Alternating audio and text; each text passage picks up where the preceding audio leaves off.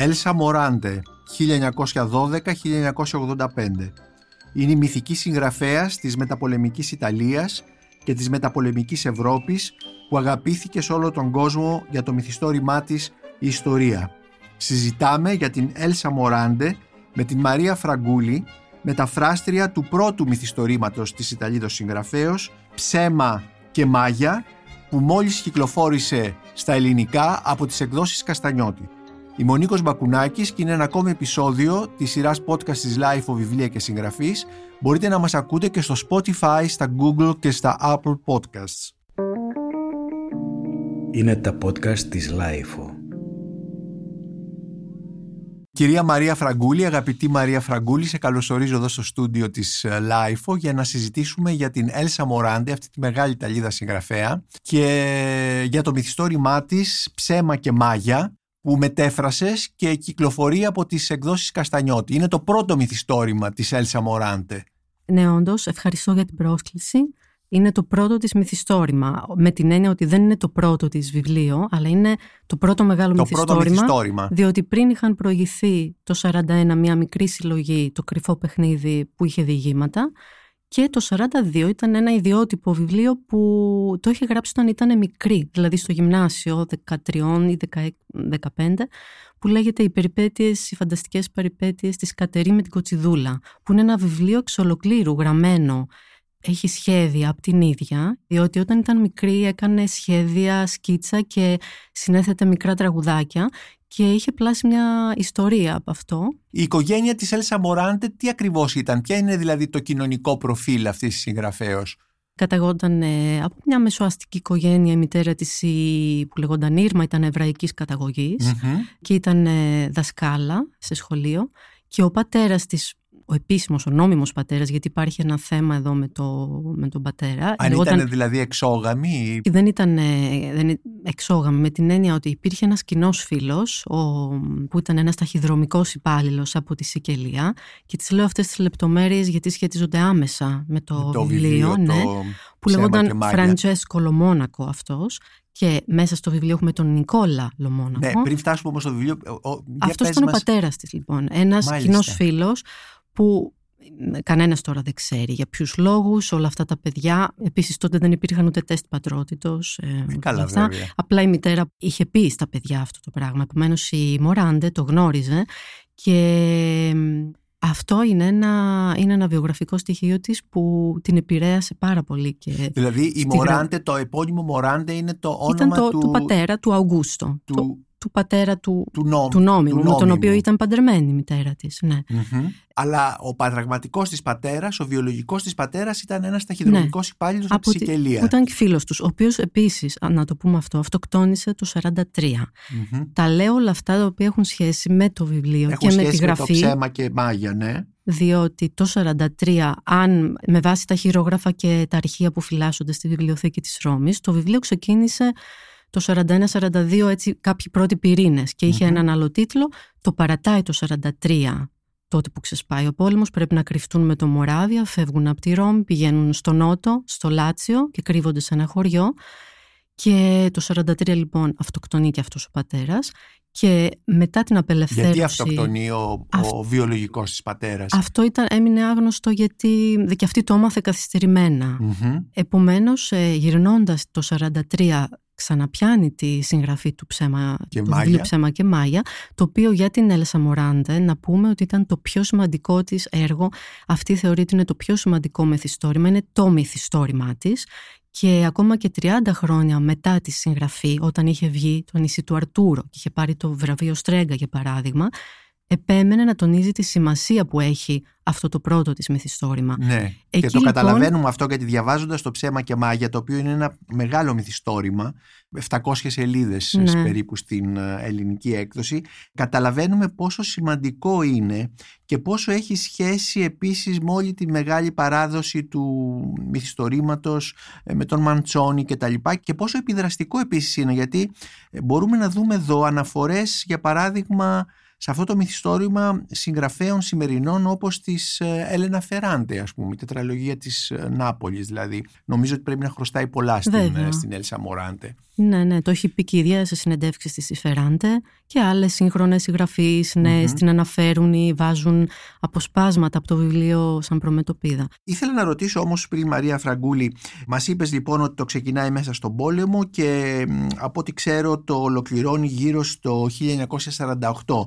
Αλλά πριν φτάσουμε στο μυθιστόρημα και στην Έλσα Μοράντε αυτής της εποχής, πες μου, η δική σου σχέση, έχεις ξαναμεταφράσει Έλσα Μοράντε ή είναι η πρώτη φορά με αυτό το Ψέμα και Μάγια, που όντως είναι μια τεράστια βουτιά μέσα στον κόσμο αυτής της συγγραφέως? Ναι, ε, όχι, είναι η πρώτη φορά και πραγματικά είμαι ευγνώμων στον Γρηγόρη Μπέκο των εκδόσεων Καστανιώτη για το βιβλίο αυτό που μου ανέθεσε.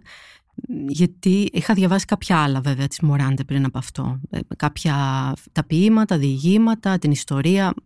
Και αυτό πρέπει να πω ότι στην ουσία το διάβασα και το μετέφρασα μα παράλληλα. Έτσι. Το mm-hmm. διάβασα πρώτα, mm-hmm. το ξαναδιάβασα. Ε... Είχες ε, μια, φτιάξει μια ατμόσφαιρα για την, γύρω από την Μοράντε, είχες? Κάπως, αλλά παράλληλα ενώ το, ενώ το μετέφραζα, είχα αρχίσει, άρχιζα φυσικά και αγόραζα διάφορα βιβλία μελέτες πάνω σε mm. αυτό το βιβλίο, γιατί έχουν γραφτεί ολόκληρες μελέτες μόνο γι' αυτό, από άρθρα μέχρι δοκίμια και τα λοιπά, μέχρι που οι αναμνήσεις, ας πούμε, φίλων της, οι οποίοι οι φίλοι του ζευγαριού, να πούμε, ήταν ε, οι πιο γνωστές προσωπικότητες τότε. Εννοείς της του Ρώμης, ζευγαριού της Έλσα Μοράντε και του Αλμπέρτο Μοράβια. Ναι, ήταν παντρεμένοι. Ναι, ναι, βέβαια. Mm-hmm. Ήταν ένας γάμος, φυσικά παντρεύτηκαν το σαράντα ένα, αλλά στην ουσία δεν πήραν ποτέ διαζύγιο. Παρότι είχαν χωρίσει, ξέρετε, τη δεκαετία του μετά το εξήντα, εκείνος ήταν με την Dacia Maraini και μετά με την άλλη σύντροφο, αλλά ποτέ δεν του έδωσε διαζύγιο η Μοράντε. Δεν του έδωσε γιατί, δεν το επέτρεπε δεν του... η Όχι, καθολική... δεν ήθελε να του δώσει διαζύγιο. Ήταν, να πούμε μια μικρή παρένθεση, χωρίς να κουράσω, ναι. Ήταν μια ακραία γυναίκα, ήταν ένας ακραίος χαρακτήρας, ήταν πολύ διαφορετικοί άνθρωποι, από την αρχή δηλαδή η σχέση αυτή είχε μια κρίση. Μοράβια και Μοράντε. Ναι, ναι. Mm-hmm. Αλλά ήθελα, με ρωτήσατε ποια η σχέση, κλείνοντας αυτά τα παρενθετικά με τα βιβλία, με όλα αυτά που διαβάζει κανείς για να μπει σε ένα σύμπαν, στο σύμπαν αυτών των δύο ναι. συγγραφέων, αλλά και της εποχής εκείνης. Γιατί αυτοί οι δύο άνθρωποι συναναστρέφονταν από γνωστούς ζωγράφους, σκηνοθέτες, ηθοποιούς, να πούμε τον Παζολίνι, τους ηθοποιούς του Παζολίνι, ζωγράφους όπως τον Κάρλο Λέβη και άλλους. Αρχές του είκοσι δύο, που ήμασταν περίπου στο τέλος, ας πούμε, της πανδημίας, του δύο χιλιάδες είκοσι δύο, συγγνώμη. Ναι. Έκανα το πρώτο ταξίδι μετά, θα θέλω να πω, μετά, μετά την, τον κορονοϊό. Μετά το, την καραντίνα. Και ναι. πήγα στη Ρώμη και ένα από τα πράγματα που ήθελα να δω και μπόρεσα, είχα στείλει και ένα email, γιατί ήταν με κάποια μέτρα ακόμη, να δω στην Εθνική Βιβλιοθήκη της Ρώμης τη μόνιμη έκθεση που αφορά την Έλσα Μοράντε και λέγεται La Stanza di Elsa, το δωμάτιο της Έλσα, και είναι όλα τις τα βιβλία, τα φωτογραφίες, πίνακες, το σαλονάκι, το γραφείο, η γράφομηχανή, δηλαδή όλα τις, τα, το γραφείο της, το οποίο το δώρησαν οι κληρονόμοι. Η κληρονόμη της είχε παιδιά η Έλσα Μοράντε? Όχι, δεν έκαναν ποτέ mm-hmm. παιδιά. Έχει ορίσει, δεν θέλω να κουράσω, διαφορετικούς κληρονόμους για τα συγγραφικά δικαιώματα και άλλους για... Ναι. τα περιουσιακά στοιχεία, και αυτό ήταν το γνωστό της σπίτι, το ρετιρέ που είχαν με το Μοράβια, το, στη Βία Ντελόκα, κοντά Ρώμη. Στην πιάτσα Ντελπόπολο. Ναι, mm-hmm. ναι.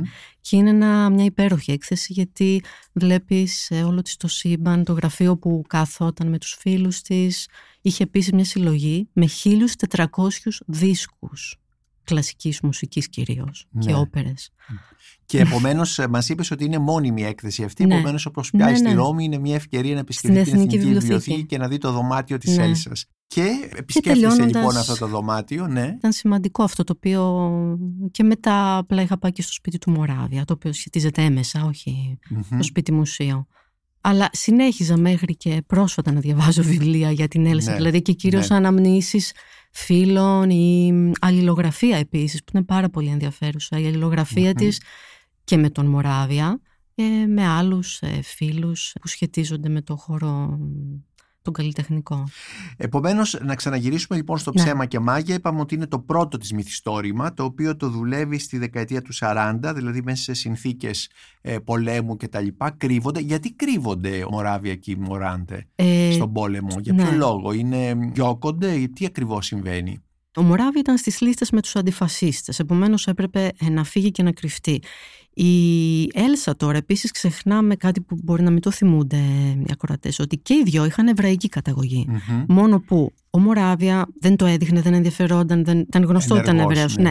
Η Μοράντε τώρα, το αστείο είναι ότι η μητέρα της είχε δηλώσει όλα τα παιδιά ως καθολικούς. Επομένως δεν εμφανιζόταν κάπου ότι ήταν Εβραία. Ναι. Αλλά εννοείται ότι τον ακολούθησε τον Μοράβια, πήγαν, ζούσαν σε ένα χωριό για κάποιους μήνες, ούτε χρόνο περίπου, και με την απελευθέρωση μετά γύρισαν και πήρε τα χειρόγραφά της που τα είχε αφήσει σε έναν φίλο σκηνοθέτη να τα φυλάει, και άρχισε λοιπόν τότε τέσσερα, περίπου τέσσερα χρόνια να γράφει πυρετικά από το σαράντα τέσσερα, τέσσερα, ναι, σαράντα τρία σαράντα επτά, και το σαράντα οκτώ εκδόθηκε από τον Einaudi.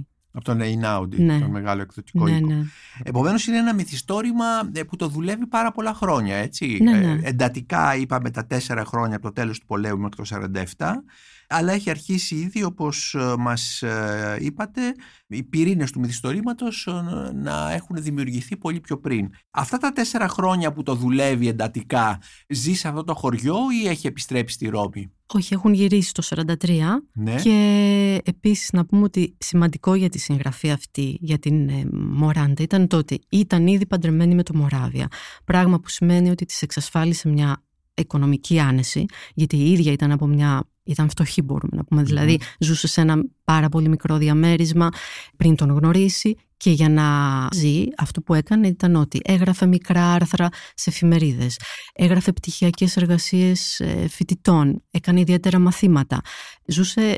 Τι σε μια ανέχεια θα μπορούσαμε να πούμε. Μαθήματα έκανες. Ιδιαίτερα μαθήματα σε παιδιά, ε, γλώσσας. Ναι, δηλαδή, είχε σπουδάσει η Μοράντε. Φιλολογία ήταν στο φιλολογία. Πανεπιστήμιο, επομένως έδινε μαθήματα, έκανε τέτοιες μικρές δουλειές. Ναι.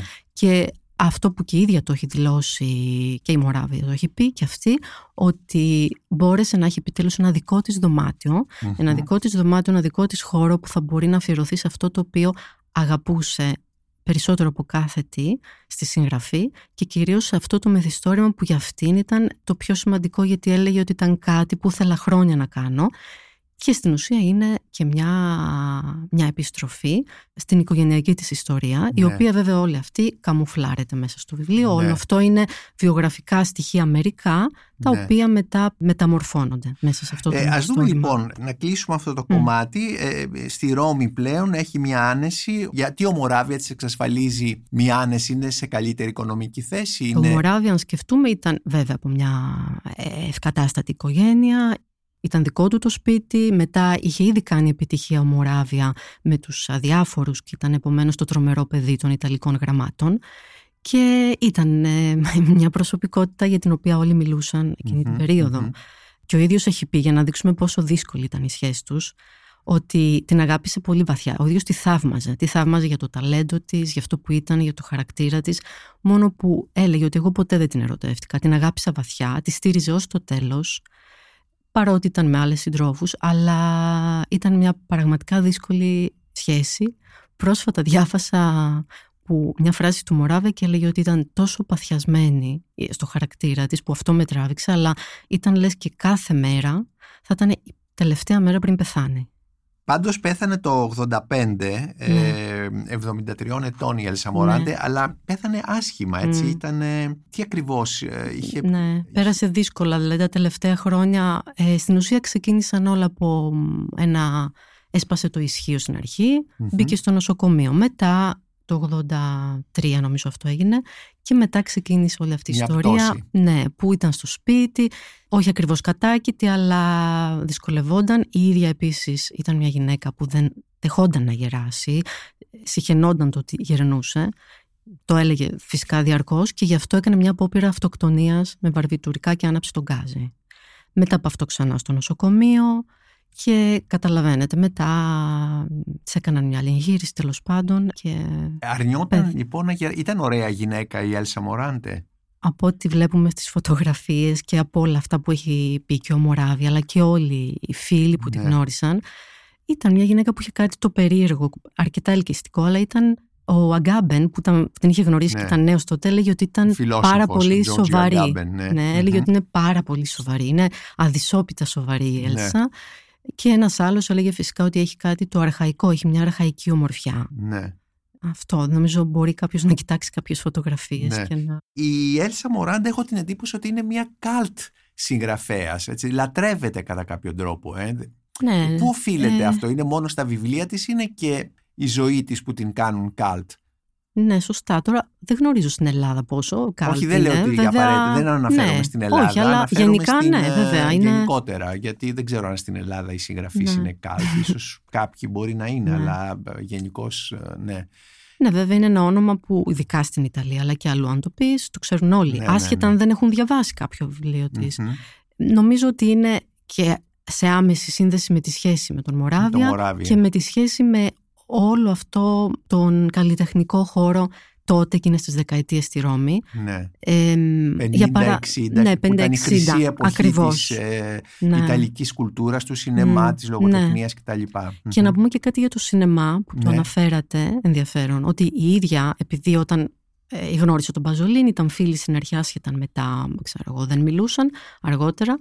Γιατί, στις, γιατί δεν μιλούσε. Ε, γιατί εκείνος της είχε κάνει μια έντονη κριτική για την ιστορία. Ξέρετε. Αχα, το βιβλίο του ήταν «Ιστόρημα Ιστορία». Η ίδια του έδινε αρκετές συμβουλές σε σχέση με τη μουσική στις ταινίες του. Mm-hmm. Μιλάω για τις ασπρόμαυρες, τις νεορεαλιστικές ας πούμε.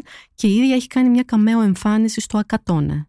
Α, μάλιστα. Κάνει μια φυλακισμένη. Επομένως είναι μια ναι. ευκαιρία να δούμε το «Ακατόνε». Εκεί. Για να δούμε την Έλσα Μοράντε mm. στην καμέο εμφάνιση. Ναι. Μαρία Φραγκούλη, ας μείνουμε λοιπόν τώρα, ας επιστρέψουμε στο Ψέμα και Μάγια. Είπαμε ότι είναι ένα μυθιστόρημα που κυκλοφορεί το σαράντα οκτώ από τον εκδοτικό οίκο Einaudi, ένα μυθιστόρημα που το δουλεύει, που το θεωρεί το έργο της ζωής της, που το δουλεύει πολλά χρόνια και το θεωρεί έργο της ζωής της. Και όπως μας είπατε, είναι ένα έργο μέσα στο οποίο κρύβεται η βιογραφία της. Έχει πολλά αυτοβιογραφικά στοιχεία. Αυτό λοιπόν είναι ένα βιβλίο το οποίο ουσιαστικά παρουσιάζει την ιστορία τριών γυναικών από την παιδική τους ηλικία μέχρι τα γεράματα, έτσι δεν είναι?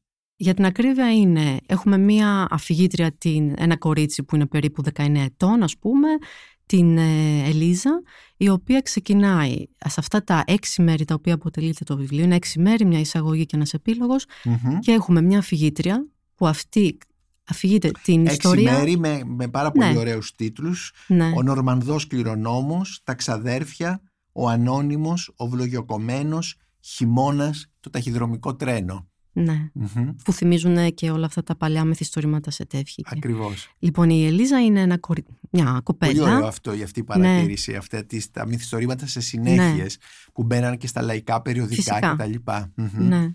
Επίσης και η ίδια έγραφε η Μοράντε όταν ήταν νέα σε εφημερίδες και παιδικά περιοδικά. Λοιπόν, η Ελίζα, για να πούμε, αφηγείται την ιστορία της οικογένειάς της, δηλαδή κυρίως των γυναικών, αλλά φυσικά και όλων των άλλων προσώπων, της μαμάς της και της γιαγιάς της. Άρα έχουμε τρεις γενιές γυναικών. Είναι κλεισμένη μέσα σε ένα δωμάτιο της προστάτηδάς της, που είναι μία γυναίκα που την υιοθέτησε αφού του πέθανε η φυσική της η μητέρα, και αυτό το κορίτσι αφηγείται την ιστορία αυτή στα δύο πρώτα μέρη, δηλαδή η ίδια μιλάει γι' αυτό. Μετά έχουμε μία μετάδοση από την ίδια, ας πούμε, μετάδοση σαν medium, ε, το τι έχει συμβεί όταν εκείνη φυσικά δεν είχε γεννηθεί, δηλαδή μιλάει για την ιστορία των γυναικών αυτών και της οικογένειας όταν εκείνη δεν μπορεί να το θυμόνταν αυτά. Και στο τέλος επανέρχομαστε πάλι σε γεγονότα τα οποία η ίδια έχει, έχει ναι, ήταν μάρτυρες mm-hmm. αυτών των γεγονότων. Μέχρι αυτή το η αφηγήτρια φάνατο... ταυτίζεται με την Έλσα Μοράντε, είναι ένα alter ego. Ναι, εντάξει, φυσικά της. Νομίζω θα μπορούσε να πει κανείς ότι είναι ένα alter ego, αλλά... Και τι ιδιαίτερο έχουν οι ζωές αυτών των τριών γυναικών? Τι είναι αυτές οι τρεις γυναίκες, δηλαδή από πού κατάγονται, τι, ποιο είναι το κοινωνικό τους προφίλ, το ερωτικό κτλ, όλα αυτά? Στην ουσία είναι όλη αυτή, η περιγραφή είναι μια... Δεν θέλω να πω λεπτομέρειες περίπου, ναι. για, για να ναι, μην ναι. κάνουμε και spoilers στην υπόθεση. Ε, όχι βέβαια. Η Ελίζα λοιπόν είναι ένα κορίτσι από μια μικροαστική οικογένεια, δηλαδή εδώ περιγράφεται ένα μικροαστικό περιβάλλον, έχουμε δύο κοινωνίες, έχουμε τη μικροαστική οικογένεια που είναι η, η Ελίζα, η, η μητέρα της και η γιαγιά, ναι, αλλά έχουμε παράλληλα κάποιους συγγενείς οι οποίοι είναι ξεπεσμένοι αριστοκράτες mm-hmm. και αυτές οι δύο οικογένειες αρχίζουν λοιπόν να μπλέκονται οι μοίρες αυτών των δύο οικογενειών. Η μητέρα της Ελίζας ερωτεύεται έναν αριστοκράτη ξάδελφο, ο οποίος την περιφρονεί. Μετά εκείνη κάνει σχέση με έναν φίλο, το οποίος είναι ένας φτωχός αγρότης από τον Νότο. Τον οποίο παντρεύεται. Τον οποίο παντρεύεται. Αυτά τώρα είναι πολύ γενικά που λέω, γιατί μέσα σε όλες αυτές λοιπόν τις ιστορίες αρχίζουν και μπλέκονται όλα τα πρόσωπα που περιφέρονται γύρω από, αυτού, από κάθε κόσμο, από την οικογένεια της Ελίζας, από την οικογένεια του πατέρα της, του Εντουάρντο που είναι ο πλούσιος ξάδελφος, Και να πούμε ότι η δράση τοποθετείται σε περίπου στο νότο της Ιταλίας. Δεν μας λέει πουθενά, δεν υπάρχει όνομα πόλης. Λέγεται Πι, η πόλη λέγεται Πι. Και ο χρόνος περίπου από τις περιγραφές πρέπει να είναι τέλη δέκατου ένατου με αρχές εικοστού, αλλά πριν τον Πρώτο Παγκόσμιο Πόλεμο. Άρα είναι μια Belle Époque. Αλλά αυτό το οποίο, για το οποίο έχουν γραφτεί πάρα πολλά από κριτικούς, από δοκιμιογράφους και μελετητές της, ήταν όλο αυτό το ιστορικό, χρονικό και κοινωνικό mm-hmm. πλαίσιο, το οποίο η ίδια σκεμμένα το έκανε κάπως ασαφές. Δηλαδή δεν υπάρχουν χρονολογίες, αλλά βέβαια αναφέρει φυσικά πράγματα, αντικείμενα τα οποία κάποιος μπορεί, μπορεί να ταυτίσει να ότι ναι. είναι εκεί. Είναι και μια, κατά κάποιο τρόπο, μια κοινωνική τοιχογραφία, το μυθιστόρημα αυτό, και επίσης είναι ένα μυθιστόρημα που έχει απόλυτη σχέση με αυτό που ονομάζουμε έρωτα και ερωτική ζωή. Υπάρχει και μια σχέση ομοφυλοφιλική μέσα σε αυτό το μυθιστόρημα. Είναι ο, ο σύζυγος της Μητέρα. μητέρας της αφηγήτριας, ναι. που είναι ερωτευμένος με τον ξάδελφο της ε, μητέρας αφηγήτριας, με την οποία είναι και η ίδια ερωτευμένη. Δηλαδή ναι. ένα πολύ τολμηρό θέμα, θα λέγαμε, πώς υπάρχει αυτή η τολμηρή, αυτή θα λέγαμε ιστορία, κατάσταση, ερωτική κατάσταση, αυτό το τρίγωνο ας πούμε μέσα στο μυθιστόρημα. Ο ήρωας λοιπόν αυτός, ο Εντοάρντο, ο ξάδερφος να πούμε, με τον οποίο, ο οποίος φυσικά είναι και, δεν θα έλεγα τώρα ο κακός χαρακτήρας, αλλά είναι ένας χαρακτήρας που δεν τον συμπαθείς διαβάζοντάς τον. Όπως διαβάζουμε ένα μυθιστόρημα και καμιά φορά ταυτιζόμαστε ή συμπαθούμε ή δεν συμπαθούμε. Ο Εντοάρντο λοιπόν είναι ένας ένα διαβολάκι μέσα σε όλη αυτή την ιστορία, ο οποίος βέβαια ξαφνικά εξαφανίζεται, γιατί παθαίνει, είναι άρρωστος, κυκλοφορεί σε σανατόρια, επομένως δεν γνωρίζουμε μετά τι συμβαίνει, το τέλος του. Αλλά αυτός, γύρω από αυτόν περιπλέκονται όλες αυτές οι ιστορίες. Δηλαδή τον ερωτεύεται η μητέρα της Ελίζας, η Άννα, όταν τον πρώτο βλέπει πάνω στην άμαξα, μετά εκείνος φυσικά την περιφρονεί. Μετά αυτός γίνεται κολλητός φίλος με τον Φραντζέσκο, με τον οποί- ο οποίος είναι εκείνος ερωτευμένος με την Άννα, και είναι ένας φοιτητής που κατάγεται από μια φτωχή αγροτική οικογένεια του Νότου, από ένα χωριό, ο οποίος είναι στην ουσία ο, το παιδί αυτό, ο Φραντζέσκο, είναι σαν ένα είναι η Έλσα Μοράντε, γιατί αυτός έχει τον, ε, είναι νόθος γιος. Mm-hmm, mm-hmm. Και έτσι έχουμε και όλη αυτή την ιστορία με τον πραγματικό του πατέρα, το βιολογικό πατέρα και τον ε, νόμιμο πατέρα. Mm-hmm. Και ο, φυσικά όλη αυτή η ιστορία στο βιβλίο περιπλέκεται γύρω από αυτούς τους τρεις χαρακτήρες. Mm-hmm. Χωρίς να ξεχνάμε βέβαια και τη γιαγιά της, την παλαιότερη γενιά, την Τζεζίρα, που ήταν μια φτωχή δασκάλα που για να ανέλθει κοινωνικά παντρεύτηκε ένα ξεπεσμένο αριστοκράτη, που μετά τα έχασε όλα, πέθανε, και έτσι μετά είχε κάνει την Άννα.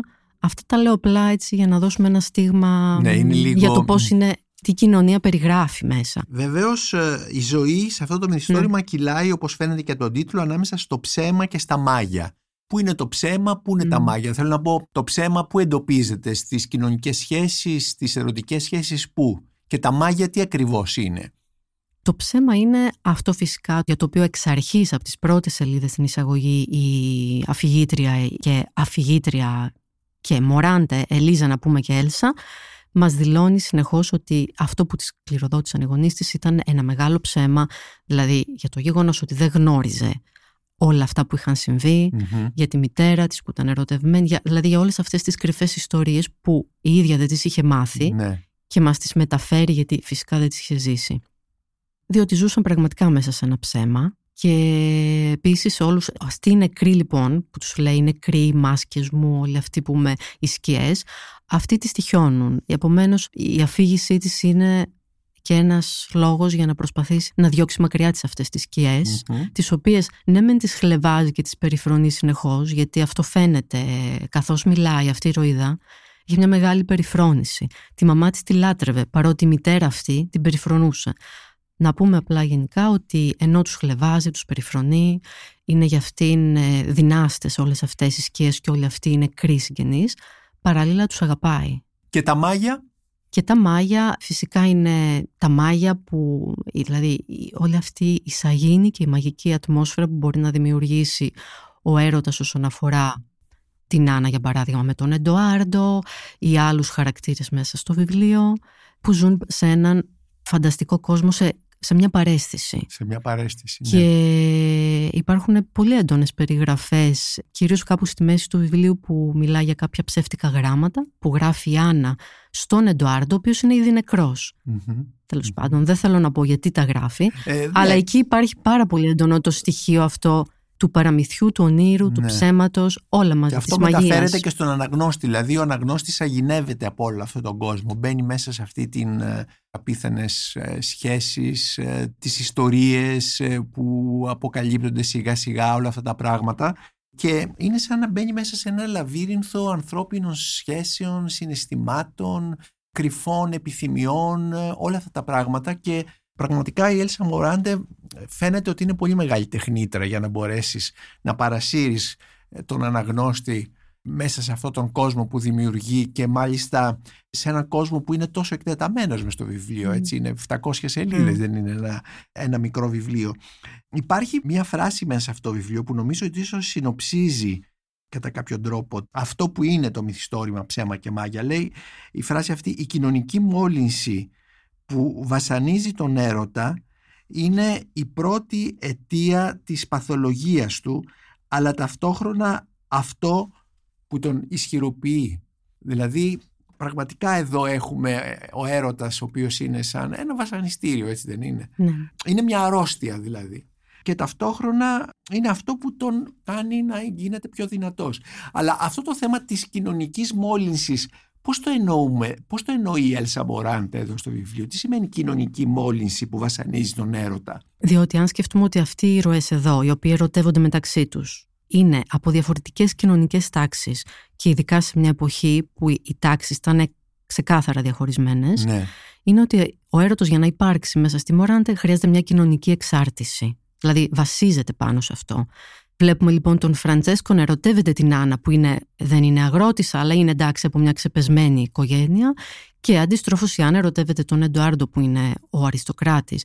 Και αλλά αυτό υπάρχει, υπάρχει και μια σχέση ανάμεσα στο Φραντσίσκο και ναι, στον Εντοάρντο, έτσι δεν βέβαια, είναι? Βέβαια, και εκεί το ίδιο, ναι. που έχουν μια πάρα πολύ έντονη σχέση. Το οποίο αυτό για το ομοφυλοφιλικό, ναι, είναι ναι μεν. Φαίνεται, αλλά είναι πάρα πολύ, κάπως εκλεπτισμένα ναι. το, το δηλώνει η ίδια. Βέβαια ο Εντοάρντο σε άλλα σημεία φαίνεται ότι είναι ένας θηλυπρεπής χαρακτήρας. Mm-hmm. Ανταλλάζει ρούχα με την ξαδέρφη του, βάζουν, δηλαδή βάζει αυτός γυναικεία, και γενικά τον περιγράφει ότι έχει, είναι πολύ όμορφος, έχει ξανθές ε, ε, μπούκλες. Υπάρχει και μια παρενδυσία, θέλω να πω, ναι, δηλαδή αυτό, ότι εδώ σε αυτό το μυθιστόρημα που είναι γραμμένο σχετικά νωρίς, δηλαδή αμέσως μετά τον πόλεμο, η Έλσα Μοράντε βάζει θέματα εντός εισαγωγικών απαγορευμένα, θα λέγαμε, ναι. έτσι, για εκείνη την εποχή δηλαδή, που θα ήταν ίσως θέματα σοκαριστικά. Αυτό το βιβλίο που κυκλοφόρησε το σαράντα οκτώ από τον Einaudi, ποια ήταν η υποδοχή που είχε?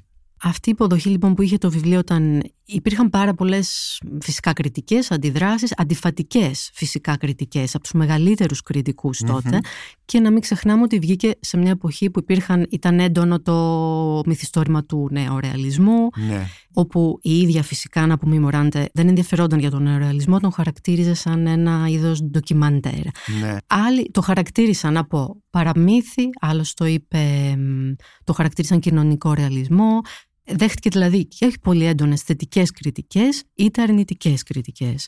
Και αυτό φυσικά συμβαίνει εξαιτίας της φύσης αυτού του μυθιστορήματος, που περιέχει ετερογενή στοιχεία. Ναι. Δηλαδή έχει έντονα στοιχεία από το παραμύθι, από το μελόδραμα, από το μυθιστόρημα του δέκατου ένατου αιώνα, όπως είπατε. Μυθιστόρημα σε τέφη, επιφυλίδα. Ναι. Άλλος το είπε ότι ήταν ένα, μια βιογραφία μεταμορφωμένη σε μυθιστόρημα. Η ίδια όμως θεωρούσε ότι αυτό ήταν το αρχέτυπο για αυτήν. Αυτό δηλαδή είναι ένα μυθιστόρημα αρχέτυπο όλων των μυθιστορημάτων, που η ίδια έχει δηλώσει σε συναντεύξεις ότι ήθελε να γράψει το τελευταίο μυθιστόρημα που θα ήταν δυνατόν να γράψει κανείς στη γη, και το δικό της τελευταίο, λέει, μυθιστόρημα, με αφορμή και με έμπνευση από κλασικά μυθιστορήματα όπως ο Δον Κιχώτης, ο Μενόμενος Ορλάνδος και άλλα έργα φυσικά, οι αρραβωνιασμένοι του Μαντσόνι. Δηλαδή ήθελε να βασιστεί στο κλασικό μυθιστόρημα, αλλά παράλληλα να σκοτώσει αυτό το είδος. Mm-hmm. Αυτό ήθελε mm-hmm. να κάνει. Το έχει δηλώσει έτσι. Ναι. Εκεί, εκείνη την εποχή μπορούμε να θυμηθούμε ποια ήταν τα μυθιστορήματα που διάβαζαν, ας πούμε, στην Ιταλία? Αυτά δηλαδή που εκδίδονταν τότε εκείνη την εποχή μας, σαράντα επτά σαράντα οκτώ.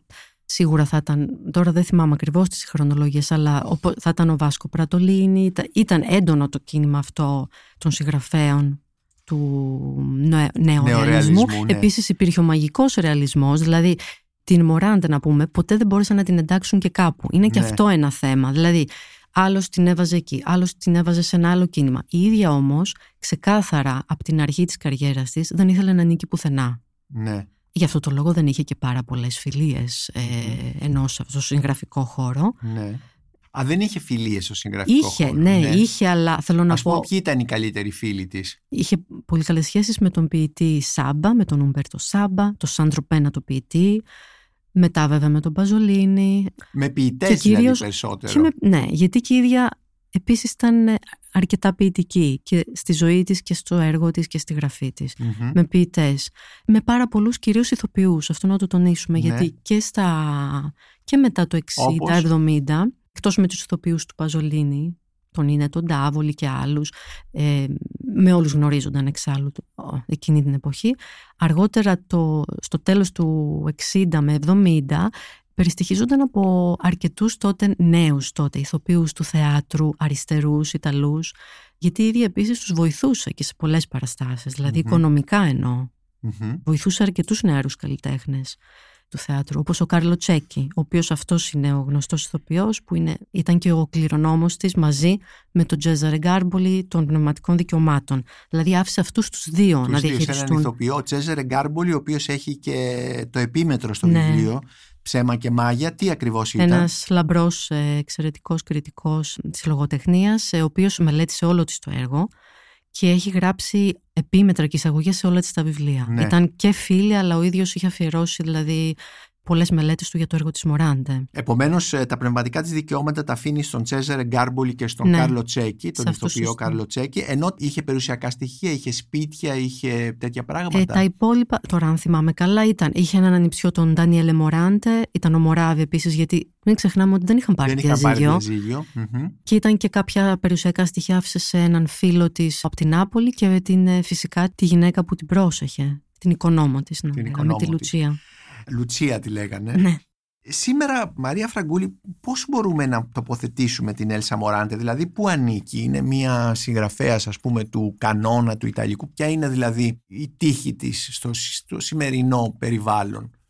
Ναι, θα λέγαμε αυτό, ότι ανήκει στον, στον κανόνα της Ιταλικής λογοτεχνίας, κανόνα Ιταλικής αλλά και παγκόσμιας λογοτεχνίας ναι. του εικοστού αιώνα. Ναι, ναι δεν, δεν μπορεί να ενταχθεί σε κάποιο ρεύμα για το λόγο το ότι στα βιβλία της δεν... Ε, δεν ήταν στρατευμένη, αυτό το γνωρίζουμε έτσι. Δεν, δεν έγραφε στην αριστερά, ας πούμε. Ναι, με την έννοια όμως ότι η ίδια, και γι' αυτό τον είχαν κατακρίνει, ένας λόγος που κατηγόρησαν και το βιβλίο αυτό τότε, και ότι ξέρεις, δεν έχει έντονα, δεν μιλά για τον πόλεμο. Επίσης, γιατί τότε πάρα πολλά βιβλία πρέπει να μιλούν για την ναι, εμπειρία του πολέμου. Αυτό είναι ένα πολύ ενδιαφέρον στοιχείο, ότι βγαίνει ένα βιβλίο μετά τον πόλεμο, είναι γραμμένο μέσα στον πόλεμο ναι. και η συγγραφέα αναφέρεται σε μια παλιά εποχή και σε ερωτικές σχέσεις και όλα αυτά τα πράγματα, ναι. σαν να θέλει κατά κάποιο τρόπο να ξορκίσει όλο αυτό το κακό που έχει ζήσει ναι. και το οποίο υπάρχει ενώ γράφει αυτό το βιβλίο. Ναι, ακριβώς, γιατί και η ίδια είχε δηλώσει σε συνεντεύξεις της τότε, όταν τη ρωτούσαν, ότι για μένα η ωριμότητά μου, δηλαδή μην ξεχνάμε όταν σχεδόν τριάντα ετών και όταν ήταν ο πόλεμος και όταν έφυγαν, η ωριμότητά μου δηλαδή και η πολιτική μου η συνειδητοποίηση συνέβη κατά τη διάρκεια του πολέμου, όταν έπρεπε να κρυφτούν, να ζήσουν, επομένως ναι. το βίωσε. Δεν ήθελε να, να γράψει μετά από αυτό κάτι άλλο, αλλά για αυτήν φυσικά ήταν λίγο καθυστερημένη ίσως αυτή η πολιτική συνειδητοποίηση το εβδομήντα τέσσερα μετά με την, με την ιστορία ναι. όπου εκεί μιλά για το δεύτερο παγκόσμιο πόλεμο ναι. και η ιστορία... Ναι. Ε, η ιστορία όμως, γιατί είναι αυτό το βιβλίο που είναι το πιο γνωστό της και αυτό με το οποίο ο περισσότερος κόσμος γνωρίζει την Έλσα Μοράντε, δηλαδή ξεκινούν να διαβάζουν την ιστορία? Πρώτον, για καθαρά φυσικά, να το πούμε, και υφολογικούς λόγους, δηλαδή αυτό το, το ψέμα και Μάγια είναι πάρα πολύ σύνθετο, πολύ σύνθετο υφολογικά, είναι ένα δύσκολο, είναι ένα στην πλοκή. Στο μέγεθος και τα δύο είναι μεγάλα, ναι. Σαν μέγεθος. Είναι ότι η ιστορία, η γλώσσα για παράδειγμα, ότι αυτό δεν το είπαμε, ότι η γλώσσα στο Ψέμα και Μάγια, η γλώσσα, το ύφος, τα πάντα είναι περίπλοκα. Είναι μια μπαρόκ κατασκευή, σαν, ναι, σαν ένας μεγάλος. Μπαρόκ, άλλοι έχουν μπαρόκ. Πει ότι μοιάζει σαν καθεδρικός ναός. Επομένως είναι και για έναν Ιταλό αναγνώστη. Είναι ένα βιβλίο που θέλει μια αρκετή ναι. υπομονή να πω. Και ενώ η ιστορία δεν είναι έτσι ακριβώς. Και πέρα από αυτό η ιστορία μιλάει και για κάποια γεγονότα που είναι ίσως και πιο, να πω, έστω και αν κανείς δεν έχει βιώσει το Δεύτερο Παγκόσμιο Πόλεμο, μπορεί να, είναι, να ενδιαφέρει περισσότερο τους ναι, αναγνώστες. Ναι. Και είχε γυριστεί και μια τηλεταινία, αν θυμάμαι, ή όχι, έργο νομίζω, είχε γίνει φιλμ. Αλλά η ιστορία είχε πολύ μεγάλη απήχηση. Βγήκε και σε μια εποχή, δεκαετία του εβδομήντα. Ναι. Στην έντονα, Ιταλία, πολιτική. Ναι, φυσικά. Ναι, ναι, ναι, ναι, είχε πουλήσει. Ήταν ίσως η μεγαλύτερη της επιτυχία. Όχι, ίσως. Ναι, ήταν. Ναι. Μιας που αναφέρθηκε στη γλώσσα και εσύ είσαι μεταφράστρια, για πες μας, πώς προσεγγίζεις αυτή την μπαρόκ, τα μπαρόκ ιταλικά, για να τα μεταφέρεις σε ελληνικά του δύο χιλιάδες είκοσι τρία. Ναι, να πούμε ότι με αυτή την έννοια τι εννοούμε, ότι είναι ένα πολύ πυκνογραμμένο βιβλίο, φαίνεται. Υπάρχουν σελίδες που μια παράγραφος μπορεί να είναι και δύο σελίδες ολόκληρες, παράδειγμα. Πέρα από το μέγεθος, την πυκνότητα του κειμένου, η στίξη, όλα είναι πραγματικά όλα δουλεμένα σε υπέρμετρο βαθμό. Χρησιμοποιεί μια αρχαΐζουσα, πολλούς αρχαϊσμούς μέσα, ένα υψηπετέσυφος, γιατί και η ίδια η Ελίζα για παράδειγμα, αυτή μιλάει με ένα έτσι πολύ λόγιο, αρχαιοπρεπέσυφος. Φυσικά όταν όμως βάζει τους ήρωες που ανήκουν στην πολύ ας πούμε, χαμηλή τάξη, βάζει ένα ταβερνιάρι, βάζει κάποιους άλλους και μιλάνε, mm-hmm. γιατί υπάρχουν και διαλογικά μέρη, εκεί αλλάζει η γλώσσα. Και είναι ωραία αυτή η εναλλαγή. Βέβαια υπερισχύει, υπερισχύει νομίζω το άλλο ύφος. Εγώ προσπάθησα να μείνω όσο πιο κοντά γίνεται φυσικά στο πρωτότυπο και νομίζω αυτό το ευνοεί και η ελληνική γλώσσα, γιατί είναι αρκετά ευέλικτη, έχουμε ακόμα, χρησιμοποιούμε πάρα πολλούς τέτοιους τύπους. Αρχαΐζουσες λέξεις ε, ναι, και είναι ενδιαφέρον που το λες αυτό, γιατί συνήθως το ξεχνάμε. Ναι, ναι, ναι mm-hmm. αλλά για παράδειγμα θέλω να πω τώρα από χρήση μετοχών, γερούντια, όλα αυτά τα οποία τα χρησιμοποιεί διαρκώς, χρησιμοποιεί αιμονικά την επανάληψη σε οτιδήποτε, σε λέξεις, σε φράσεις, σε στίξη, και προσπάθησα να μείνω όσο πιο κοντά γίνεται. Μαρία Φραγκούλη, σε ευχαριστώ πάρα πολύ για αυτή τη συζήτηση. Με αφορμή το μυθιστόρημα της Έλσα Μοράντε «Ψέμα και Μάγια» που έχεις μεταφράσει για τις εκδόσεις Καστανιώτη και που μας βάζεις μέσα σε αυτόν τον κόσμο, αυτόν τον κόσμο της μιας από τις σημαντικότερες συγγραφείς του εικοστού αιώνα, που οι περισσότεροι την ξέρουμε από το μυθιστόρημα «Η ιστορία», αλλά αξίζει νομίζω να την ανακαλύψουμε και πάλι μέσα από το πρώτο μεγάλο μυθιστόρημά της, που είναι το «Ψέμα και Μάγια». Εγώ σας ευχαριστώ για την πρόσκληση και πάλι.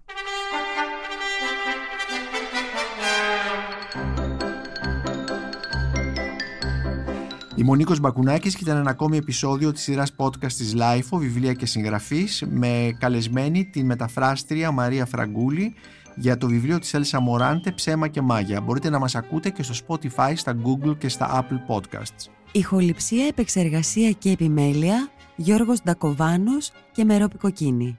Ήταν μια παραγωγή της λάιφο.